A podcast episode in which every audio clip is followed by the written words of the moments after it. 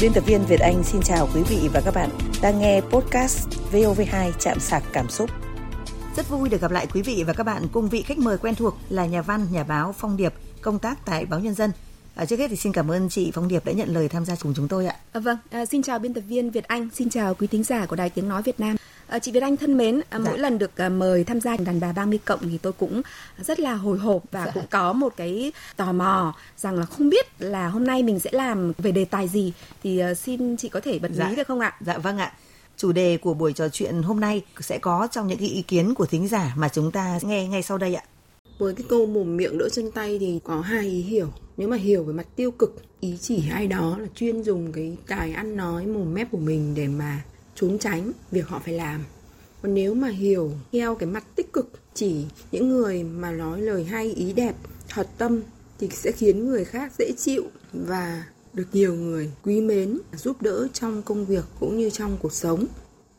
Là một là che đậy cái sự lười biếng, hai nữa là muốn thực hiện được cái ý đồ của mình này đó dùng cái cái sự khéo léo, cái mồm miệng của mình để mà đạt được mục đích đó chứ còn thực tế thì anh có giỏi không? Anh chẳng giỏi, cũng chẳng chăm chỉ.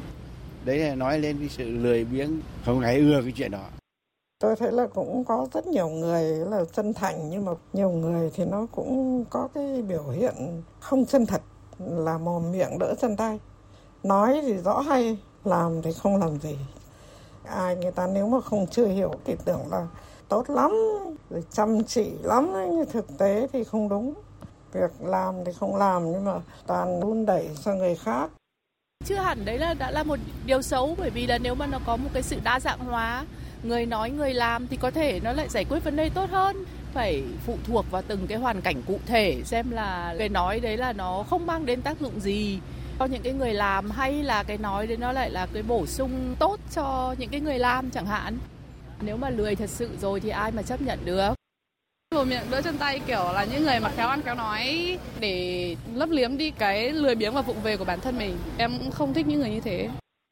Người mà người ta khéo mồm khéo miệng ăn nói khéo thì công việc của người ta sẽ thuận tiện hơn. Cái người mà người ta sử dụng à, những cái lời nói để mà đỡ phải làm lười đấy.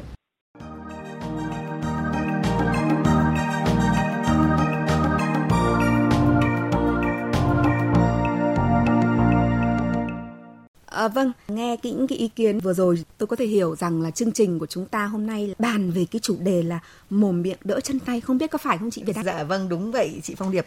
À, trước hết thì chị nghĩ thế nào về những ý kiến vừa rồi của thính giả? Tôi thì cũng có một cái phần đồng tình với ý kiến của thính giả đó là thú thực về khía cạnh cá nhân tôi thì tôi cũng không không thích với những cái người mà mồm miệng đỡ chân tay bởi vì tâm lý mình vẫn thích là những người làm thật nói thật sống thật à, thế còn những cái người mà nhiều khi làm thì ít mà nói thì nhiều.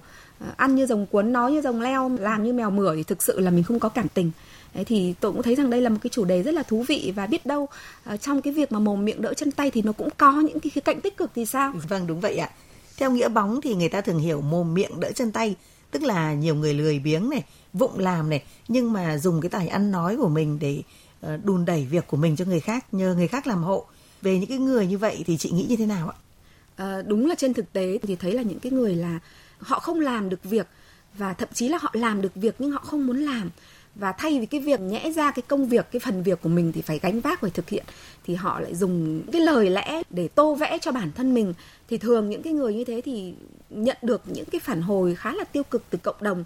Ờ, bởi vì là anh nói được thì anh phải làm được thì nó mới thuyết phục được mọi người chứ còn cứ ngồi mà nói và chỉ đạo mọi người như thế thì chắc chắn là không ai ưa rồi. Nhưng mà họ vẫn được việc đấy chứ chị? Họ vẫn đùn được cái việc của mình cho người khác này. Họ vẫn không phải làm này. À vâng họ được việc là họ được việc cho họ đúng không vâng, ạ? vâng, đúng thế còn cái phần việc của họ thì đương nhiên là người khác phải gánh.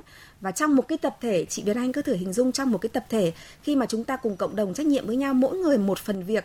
Nhưng mà bây giờ bản thân chúng ta làm cái phần việc của mình cũng đã là rất là áp lực rồi mà còn phải gánh thêm việc của những người khác mà khi mà báo cáo lên, thì những cái người mà không làm, họ vẫn báo cáo hay, vẫn được lãnh đạo đánh giá, được khen thưởng, thì thực sự là gây ức chế, đúng không ạ? Và tôi nghĩ rằng là cũng cần phải có thái độ với những cái người mà không muốn làm, đẩy trách nhiệm cho người khác.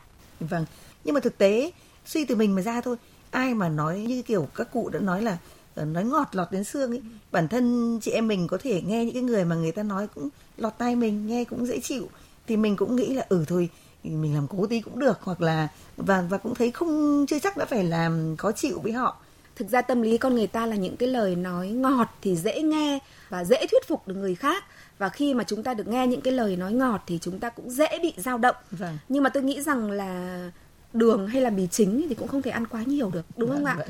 ờ, xét cho cùng thì chúng ta cũng phải có một cái sự cân bằng thế nên là bản thân cái việc mà nghe những cái lời nói ngọt quá nhiều ấy, nó cũng gây ngộ độc mà tôi muốn dùng cái chữ ngộ độc trong nháy nháy. Không có gì bằng là nói thật, làm thật. Và từ những cái kết quả thực tế, nó sẽ hơn mọi cái lời nói hay, ý đẹp, mọi cái sự tô vẽ, đánh bóng, có cái khả năng thuyết phục mọi người và nó sẽ có được cái cảm tình của mọi người thế còn cái việc mà chúng ta nhất thời bị những cái lời hay, ý đẹp đấy nó làm cho mình xê xoa đi những cái lỗi lầm, những cái yếu kém, những cái khuyết điểm của người ta. Nhưng rồi tất cả cái sự thật nó sẽ phải phơi bày. Ai không làm được việc thì nó vẫn thể hiện ra đấy. Ai trốn tránh công việc thì cũng thể hiện ra đấy. Và cái việc mà lời hay, ý đẹp nó cũng chỉ mang tính nhất thời mà thôi. Vâng quả thực là cũng có không ít chị em có cái đặc tính ăn như rồng cuốn, nói như rồng leo, làm như mèo mửa mà như chị vừa mới nhắc đến và họ thường vụng trèo khéo trống. Những cái người như thế đúng là ờ, không ít lần gây phiền toái cho đồng nghiệp người thân bạn bè. Theo chị thì khi làm việc hoặc quan hệ với những người như vậy thì phải làm thế nào à, thực sự là đúng là tôi có những cái sự ức chế những cái kỷ niệm không tốt đẹp với những cái người như thế. Nhưng khi mà bắt đầu mình cảm thấy rằng hình như mình đang bị lợi dụng tôi nghĩ rằng là không ai muốn làm việc với những cái người như thế bởi vì là cái giá trị của họ phải thể hiện bằng việc làm Vâng. bằng công việc của họ. Chứ còn lời nói ra bay khi mà nó bay những cái lời nói đi rồi thì còn cái công việc nó thể hiện ra. Cũng là cần một cái kinh nghiệm để chúng ta ứng xử với những cái người mà nói thì hay làm thì dở. Đó là cần một cái sự ờ, rõ ràng tách bạch trong tình cảm và trong công việc. Vâng, đúng. bạn bè có thể quý mến nhau có thể ờ, giúp đỡ vô tư nhưng mà khi mà vào công việc rồi mỗi người một việc rồi thì cần phải rất là rõ ràng minh bạch. Ai làm việc của người đấy và trong trường hợp khó khăn thì có thể kêu gọi cái sự hỗ trợ. Không thể chấp nhận cái việc của mình nhưng mà lại đùn đẩy cho người khác. Cần phải được trả về chân sự thật. Cái sự minh bạch trong cái việc hợp tác trong cái việc giao nhiệm vụ thì nó sẽ hạn chế bớt những cái người mà núp dưới bóng người khác dùng người khác làm bình phong. Để rồi những cái lời nói hay ý đẹp làm ờ, khiến cho người ta người bên ngoài người ta khó nhận diện và nhìn nhận đánh giá một cách không đúng đắn. Vâng đúng Dạ. vậy.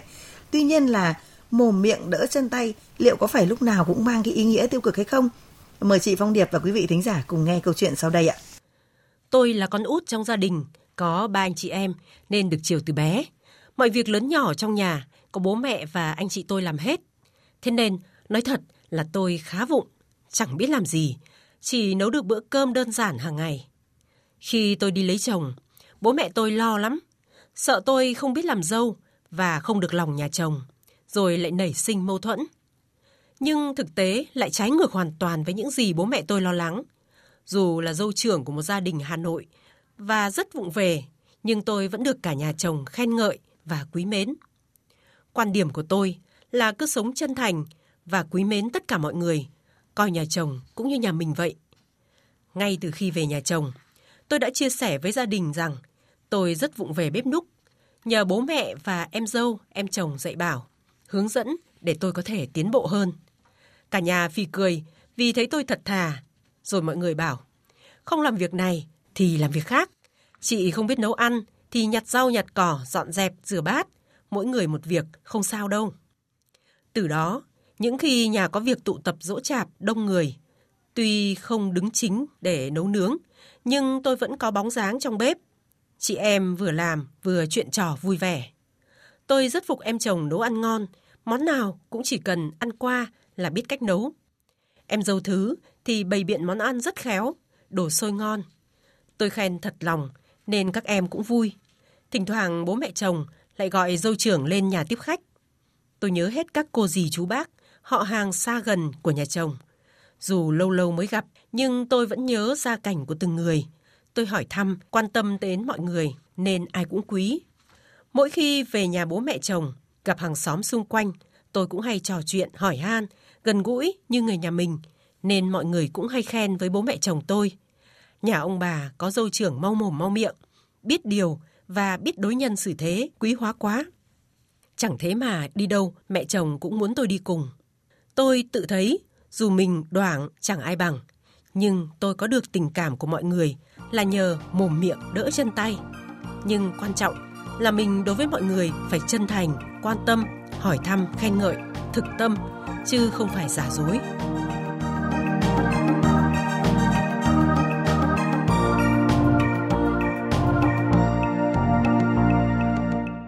À, vâng ạ, chị Phong Điệp nghĩ thế nào sau khi nghe câu chuyện vừa rồi? Bên cạnh cái mặt tiêu cực, mồm miệng đỡ chân tay cũng có những cái mặt tích cực phải không ạ? Đúng là trong cái câu chuyện vừa lắng nghe thì tôi rất là có thiện cảm với nhân vật nữ. Vâng. tôi thì ờ, nghĩ rằng ở đây cũng không hẳn là mồm miệng đỡ chân tay. Chị sống thật. Vâng. tức khi mà bảo là mình không biết nấu ăn nói vâng. thẳng ngay từ đầu có những người có khi không biết nấu ăn đâu. Giấu dốt nhưng vâng. mà giấu dốt ở đây là cái nhân vật của chúng ta là sống rất là thành thực. Cái gì mình làm được thì mình nói mình làm được. Cái gì mình không làm được thì mình cũng nói rất là thẳng thắn. Tức là sống đúng với bản chất của mình sống đúng với khả năng của mình và nói đúng với cái điều đó thì tôi nghĩ rằng những cái trường hợp này thì lại rất là đáng yêu và đáng khen. Vâng. mình dám sống mình dám thấy cái gì mình chưa hoàn thiện thì mình hoàn thiện thôi. Dạ vâng. vâng. Trong cái thực tế thì chúng ta thấy là có những cái người thì rất sống rất là nội tâm rất là ngại giao tiếp rất là ngại bày tỏ tình cảm. Thế còn có những cái người thì hướng ngoại thì họ rất là cởi mở. Và như cái nhân vật mà chúng ta lắng nghe thì tôi thấy là chị rất là cởi mở. Cái việc mà giao tiếp với không chỉ trong gia đình mà cả bên ngoài. Chị rất là chủ động để mà hỏi han, trò chuyện với người khác. Và cái sự chủ động đấy nó cũng xuất phát từ cái sự chân thành, chứ nó không phải là đãi bôi. Thì cái sự chân thành đấy tôi nghĩ rằng trong cuộc sống của chúng ta sẽ có được cảm tình của người khác, được cái sự quý mến của người khác. Và cái sự quý mến cũng bền vững. Chưa kể là những cái lời nói mềm mỏng, khéo léo, chân thành thì dễ được người khác đón nhận. Khi lời nói của chị em chúng ta mang cái hàm ý tốt thì mọi chuyện sẽ theo những cái hướng tích cực trong thực tế ngược lại với những người mồm miệng đỡ chân tay thì có những cái người gọi nôm na là chân tay đỡ mồm miệng đi. Và uh, chỉ biết làm thôi không biết nói gì cả thậm chí làm rất hay làm rất tốt. Tức là không biết thể hiện cái điều đấy ra. Uh, yêu thì cũng lặng lẽ yêu thể hiện trách nhiệm thể hiện tình cảm với chồng với vợ uh, thể hiện với gia đình với con cái rồi với người thân với bạn bè cứ lặng lẽ và cứ hành động nhưng mà họ không bao giờ bột được ra miệng những cái điều đấy. À, vâng tôi cũng đã gặp những cái người như thế. Không phải ai cũng biết nói hay cũng biết nói giỏi. Thì mình cứ làm tốt sống thật sống chân thành giúp đỡ người khác. Thì mọi cái giá trị dù nó khuất lấp như thế nào thì cũng sẽ được nhìn nhận cũng được đánh giá và được trân trọng trong cuộc sống này. Vâng. À, mồm miệng đỡ chân tay nếu nó là cái sự ờ, chân thành trong những cái trường hợp cụ thể hay là chân tay đỡ mồm miệng như là chúng ta vừa mới bàn thì nó cũng đều tốt cả. Vẫn biết là mỗi người sinh ra có một cái thế mạnh khác nhau có những cái ưu những cái nhược điểm trong tính cách khác nhau. À, theo chị phong điệp khi biết được những cái ưu hay những cái nhược điểm của mình thì chị em cần làm gì để hạn chế khắc phục những cái nhược điểm đó? À, thực sự chị em chúng ta thì không phải ai cũng là người toàn diện.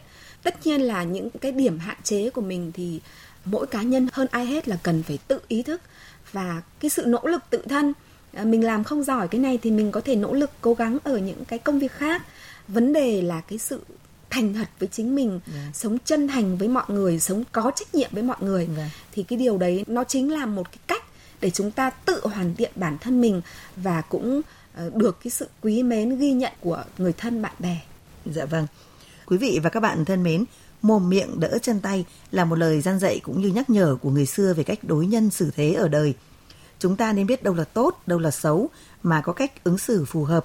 Nói lời hay, ý đẹp, cư xử thật tâm thường không chỉ khiến người khác cảm thấy dễ chịu, thoải mái, được cổ vũ mà còn giúp chị em có được nhiều người quý mến, yêu thích. Um, người khéo ăn nói cũng là người có tài và ưu thế này cũng đem lại nhiều lợi ích.